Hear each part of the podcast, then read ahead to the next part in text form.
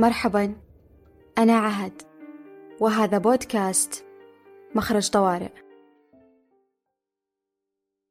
لا نتذكر الكثير من أحداث طفولتنا. على الأقل على المستوى الواعي.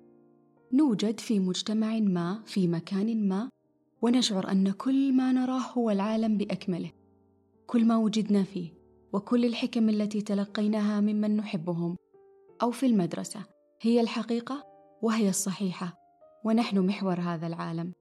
نتعلم أن نخاف نتعلم ماذا نريد وماذا يجب أن نفعل وكيف نفعله. نتعلم حتى من هم الأشخاص المهمين في حياتنا. نتعلم الشر والخير ونعلم الأفراد بالأبيض أو الأسود ونسلم بمقاييس من نحبهم لتحديد مستوى خيرية البشر من عدمها. نوافذنا نحو العالم محدودة. السفر الذي كان صعبا في أحقاب مضت. الكتب الصحف والجرائد الأحاديث والقصص المتناقلة في المجالس التلفاز وحتى ما يوجد الآن. نرى من خلال تلك النوافذ عوالم مختلفة وحيوات مختلفة وكأنها من كوكب آخر. إذ أنه ووفقا لكل التوجيهات التي تم تلقيها من المفترض أن تكون طريقة حياتنا هي الطريقة الوحيدة والصحيحة للحياة. وكل ما يخالفنا ضلال والعياذ بالله.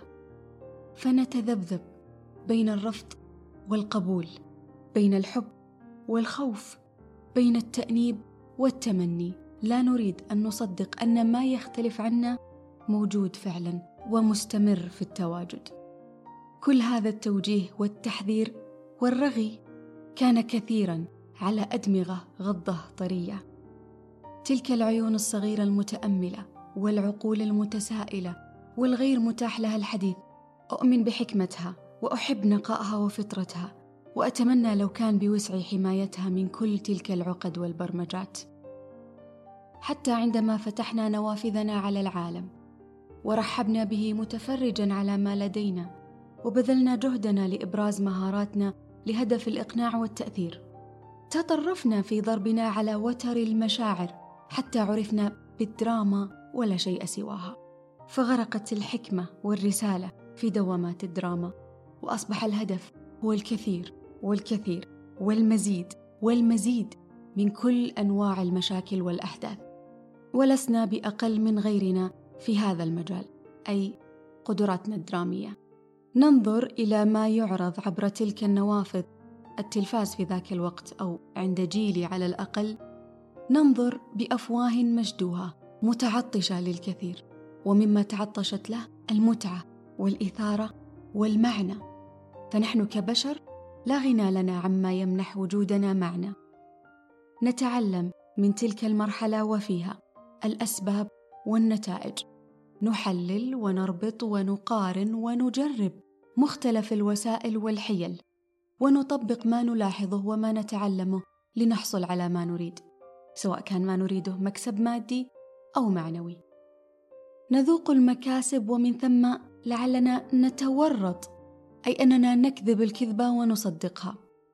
فنعلق في أنماط عقلية وسلوكية تصعب حياتنا بدلا من أن تسهلها. أداء دور الضحية هو ما أتحدث عنه. في تحليلي لهذا النمط العقلي عدت كثيرا إلى الوراء حتى أصل إلى جذوره. تساءلت من هو أول شخص قام بهذا الدور وكررته البشرية من بعده بصور مختلفة؟ أتصور أن القيام بدور الضحية وسيلة قديمة استخدمها الإنسان الأول للحصول على الغنائم أو على قوت يومه. وتطور هذا السلوك وغاب عن وعي البشر الهدف من القيام به فأصبحوا ضحايا فعلا يحترفون التذمر ويجيدون رمي السهام على أقرب قريب عابر ليحملوه مسؤولية الخدش الذي أصاب وجوههم وأصابعهم عندما رموا سهامهم. نتعلم كيف نكون ضحايا من مراحل مبكرة. في تلك الفترة التي تكون فيها عقولنا أرض خصبة لغرس الكثير. جيد كان أم سيء حيث لا حسيب ولا رقيب. بل إن أكثر من تخشاه هو ذاك الحسيب الرقيب. أو من يعتقد أنه أجدر الناس وأقدرهم لتوفير الحماية والأمان هو أكثر شخص يحد من قدرات تلك العقول ويجعل أفرادها يدورون في دوائر مغلقة يتصارعون بين ما يرونه وما يستنتجونه وما تعلموه. يحيط بهم سياج من الخوف والتأنيب. أو لا سياج. بالضبط مثل الفيل الحيوان البري الذي يصعب ترويضه إلا أنه بمجرد إقناعه بوجود السلسلة في قدمه والتي تمنعه من التحرك فسيصدق أنها هناك ولن يحاول الفرار أبدا.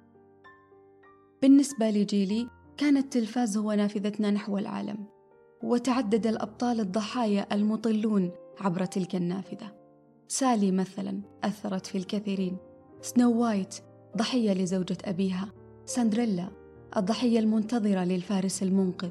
نماذج جعلت الكثير من الإناث ضحايا بامتياز. وهذا لا يعني أن الرجال لا يؤدون دور الضحية أو أن تأنيث مصطلح ضحية يعفي كل مذكر منها بل الخطاب هنا للجنسين والنماذج موجودة لضحايا رجال كما النساء.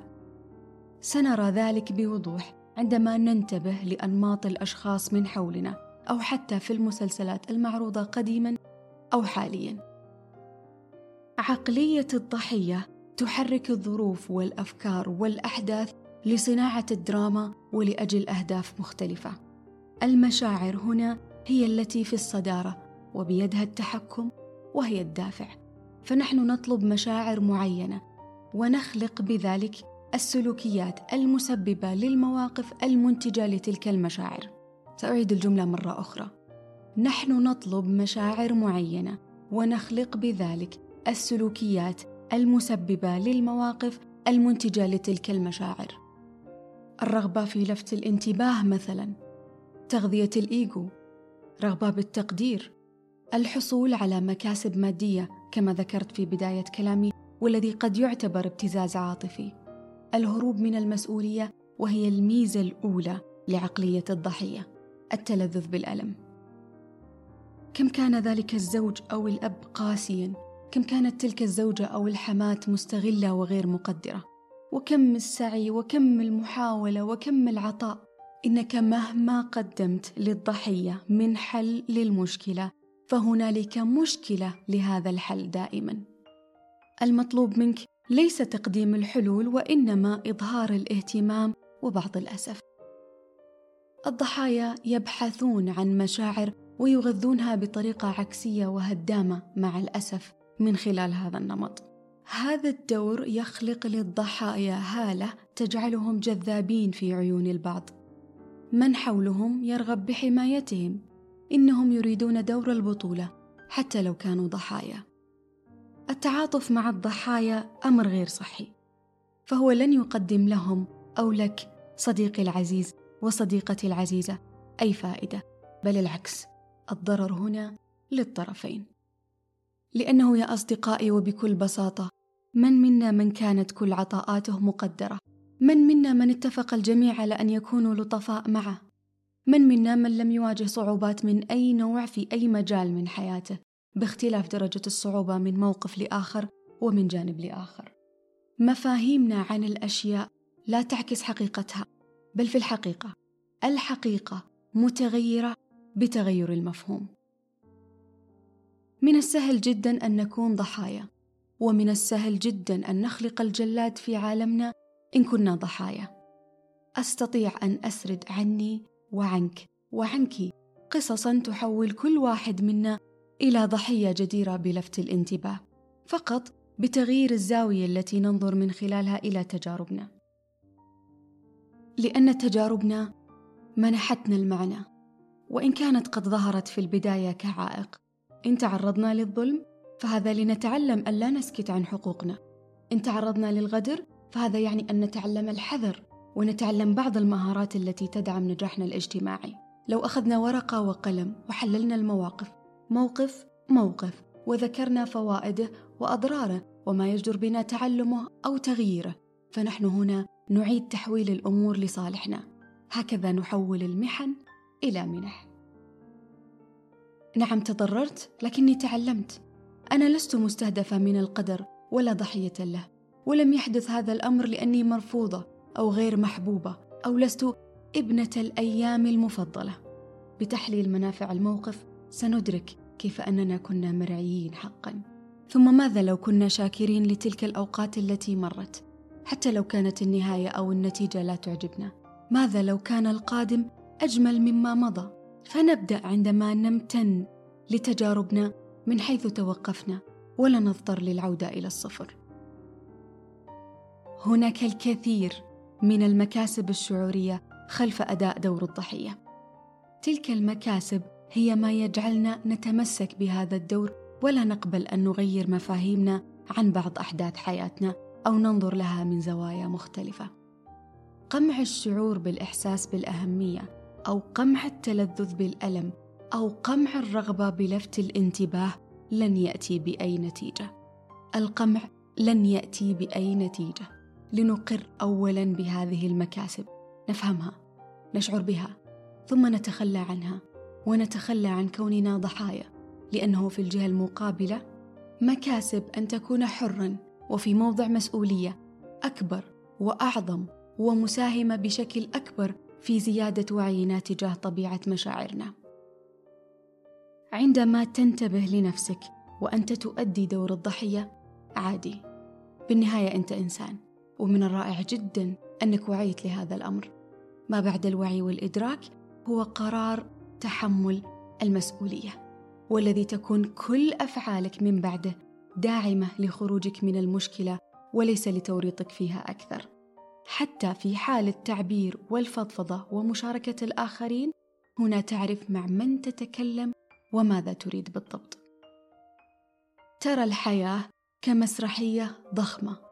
كلنا فيها ممثلين فتراقب بدلا من أن تتورط وتختار الفعل المناسب لتحدث التغيير الذي تريده في حياتك. لكن لا تقم بنفس الفعل وتنتظر نتيجة مختلفة. عندما تختار أن تروي قصتك ارويها كناجي وليس كضحية. الدكتورة باربرا انجلس من الناس اللي أشعر أن كلماتها تتسلل إلى قلبي وأنا أختم باقتباس منها. عندما تستمر في النظر إلى الماضي بخذلان إلى أولئك الذين لم يقدروا حبك تكون أنت من لا يقدر ما قدمت. عندما تستمر في النظر إلى الوراء باستياء موجه إلى أولئك الذين لم يلاحظوك أو لم يحبوك أو يفهموك تكون أنت الذي لم تفهم نفسك. اختر بدلا من ذلك أن تكون منتصرا بأن لا تدع تلك الأشياء تسلبك الكيفية التي تحب بها اليوم. في حفظ الله.